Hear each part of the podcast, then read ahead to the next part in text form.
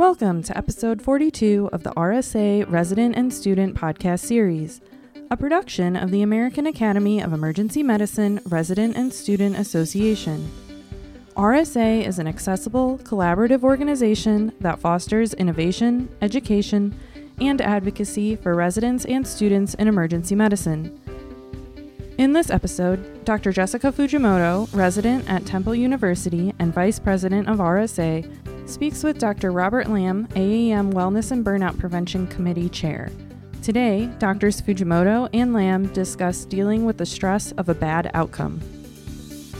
Hello, everyone. Welcome back to the AAEM RSA podcast. This is Jessica Fujimoto. I am one of the chief residents at Temple University and the RSA vice president. And here with me today, we're excited to have Dr. Lamb, who is an assistant professor of emergency medicine at the University of Colorado School of Medicine, and probably equally important today is the chair of the AAEM Wellness Committee. So, welcome, Dr. Lamb. Thank you very much. Thanks for having me. Today, we wanted to invite you here because you gave a talk on second victim syndrome, and that's something that's pretty interesting to talk about. So, can you tell us a little bit about yourself and how you became interested in physician wellness? Sure. About 10 years into clinical practice, I started working a different job. And at this job, there seemed to be an unlimited number of patients to be seen each and every shift. And not only on top of this kind of crushing workload of patients, there also seemed to be an unlimited number of tasks that I had to do as well that a lot of them weren't really related to taking care of patients, but there nevertheless were all these hoops I had to jump through. And I think that on top of me being very unhappy with the amount of workload that I had, I also noticed the patients were unhappy too. And, and they were unhappy with the healthcare system that was failing to meet their needs and their expectations. And they had no problem letting me know, as the humble representative of the system, of their dissatisfaction.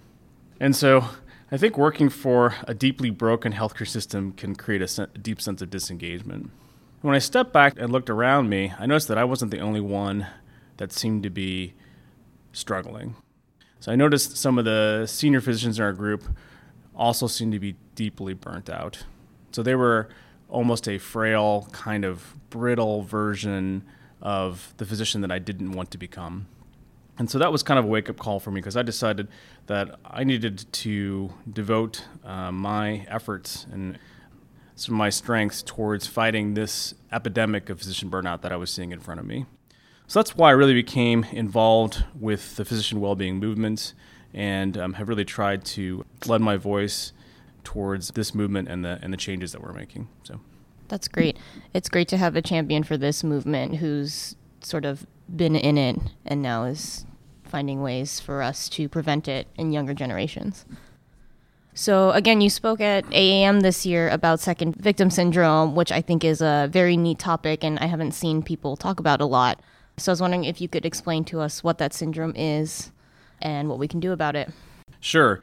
Second victim syndrome is a term that was created by Dr. Albert Wu out of Johns Hopkins University.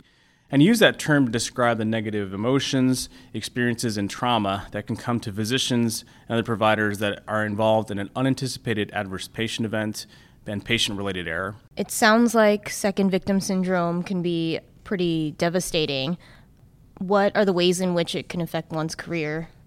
I think the most disturbing part of second victim syndrome is it has profound effects um, both personally as well as professionally. And so we know that second victims, unfortunately, are more likely to leave the profession. Sometimes they uh, leave their specialty or the institution they work at, but they most often experience significant periods of self doubt and isolation, withdrawal, disengagement, and burnout.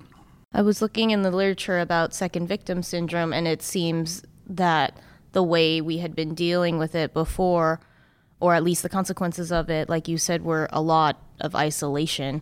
Do you think that was because it was under recognized? I think it was likely under recognized in the same way that there was probably a lot of PTSD that happened to military soldiers that was unrecognized as well. And so we didn't quite know how to quantify that. But as we've continued to try to look at uh, comprehensively all the drivers of burnout for physicians, I think we're starting to see that this is becoming more and more of an issue. The other thing that seems to highlight it more is as well is that unfortunately we are seeing a rise in suicides of providers and nurses and physicians that we trace back and actually find that there's a second victim experience that's really one of the core reasons why the person had died by suicide. At Temple, we do a wellness day every year where we have a regional conference and invite people to speak about different topics. And this year we talked about second victim syndrome. And at the dinner we had with some of the speakers before, we were talking about the rise of suicides in New York City, which is nearby. And so it's interesting to hear that second victim syndrome is often behind these. I didn't know that. Do you think the way that we're dealing with second victim syndrome as a healthcare industry is evolving? I think it is. Again, we're kind of looking at comprehensive ways to fight physician burnout. And so we're recognizing that the importance of having a peer to peer support program in place is really one of the key things to help treat this syndrome. It doesn't replace professional support, but a respected peer can make all the difference in this situation. So, having a respected peer come alongside you and just really talk to you and just help dispel some of the myths to help to break into the isolation that a second victim feels, help to dispel the myths that a second victim feels incompetent or, um, importantly, that they've lost the respect of their peers. And so a peer to peer support program is really one of the key things that an institution can do to make a difference to either mitigate or sometimes prevent some of the adverse outcomes of second victim syndrome. It sounds like, in addition to talking about second victim syndrome today and at conferences, this peer to peer program is something that residents can do in their program to help prevent this. I would agree absolutely. You know, anyone really can be trained to be a supporter of their peers. And it's not really purely science, it's kind of a mix of art and science. And it mainly just involves a willingness to listen and provide non judgmental support, uh, to check in with someone that you know may be struggling. And, and anyone, a resident or a respected peer, can really be trained to do this type of support. Where is it that we could go to look for this training? That's very interesting. There's information on the Johns Hopkins Medicine website on peer to peer support programs. The University of Colorado has some information too. Uh, one of the most comprehensive programs is through University of Missouri, and then the Center for Patient Safety also has resources and information for if you're interested in peer-to-peer support. We'll have to check those out. Residency and I imagine practice groups are like a family, and so we want to look out for each other. What is it that we should be looking for exactly if we're worried about second victim syndrome in someone? I think the time when a second victim is most vulnerable is when they start to feel isolated. And so, as a work family, you may know that they are starting to withdraw or be disengaged. So, particularly if you know that there has been an unanticipated adverse patient outcome, and you start to see the physician or resident that's involved in that outcome start to withdraw, that's a good time to check in with that person and just say, How are you? It's just simply, How are you? And just kind of see where that, that takes things. Because likely uh, that person is starting to feel rather isolated. There is almost always inquiries that come after an adverse patient event. And they may come shortly after, or they may come over the course of years if it's in the field of medical malpractice. But kind of catching them early on when they're in that phase of the second victim experience is a good time to intervene. You mentioned that questions come sort of in a large range of times after an adverse outcome? Is there a sort of incubation period that we should look for for second victim syndrome, or is it really variable? So, Dr. Scott actually outlined the normal experience of the second victim. And, and just like other types of experiences, it doesn't necessarily follow longitudinally the, the course that she, she was documenting. Sometimes it goes back again and again. So, for example, if the second victim experiences in the field of medical malpractice. Every time there are aspects of the inquiry related to mal- medical malpractice, the second victim has to re experience the event, the pain and the doubt and the shame and the guilt every single time. And for med mal type cases, there are inquiries that happen every month over the course of years, too. I think usually for particular inquiries that are close to the actual event, uh, we'll see that progression through the experience rather rapidly until the resolution when the actual inquiry comes and the second victim has to either kind of survive, just survive and learn from the incident, but also can start to thrive after it too as well, particularly if they're able to learn from it and actually become supporters for their colleagues, which also may become the next second victims. What can we do as residents to help continue this cultural change to support second victims? I think that two powerful things that you have are your voice and your stories. The ACGME has really made a priority of making uh, well-being for residents a important part of a comprehensive program. And so you have your voice and you can advocate for your program to incorporate recognizing the second victim experience and supporting them with peer-to-peer support. Secondly, you have your stories too as well. So many of you will likely will have experiences related to second victim and having the courage to share those experiences i think is really paramount to instituting change at your institution and change as as a specialty organization and lending your voice to your experiences and your stories i think is um, helpful for one allowing people to realize that they're not alone in that experience and, and being vulnerable and letting yourself, uh, your story be told, allows other people to come forth and share their stories as well.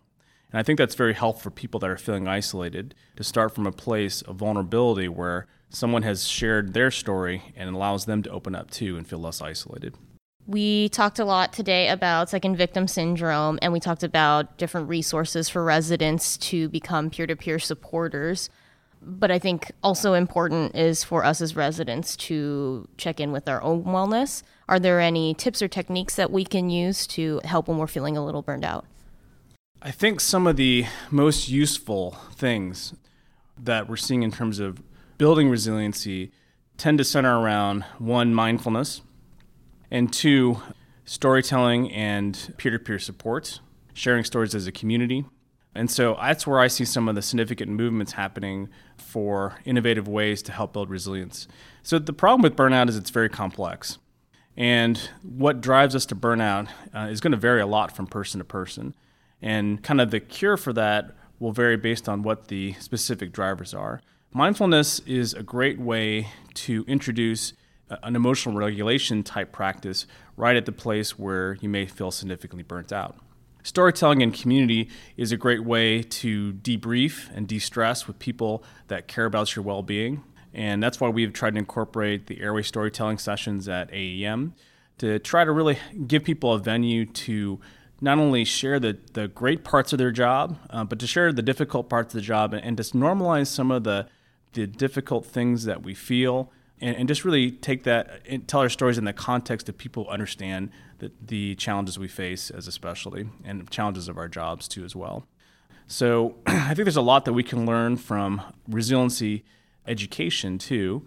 And so those are two things that I see that are happening right now that I think are particularly meaningful. Those sound like good tips. Do you guys have anything in place at the University of Colorado at the residency program to help with burnout and resiliency? So, University of Colorado actually has a resiliency council that continues to guide all the resiliency activities on campus, and they have the peer-to-peer support system, which I think is fantastic.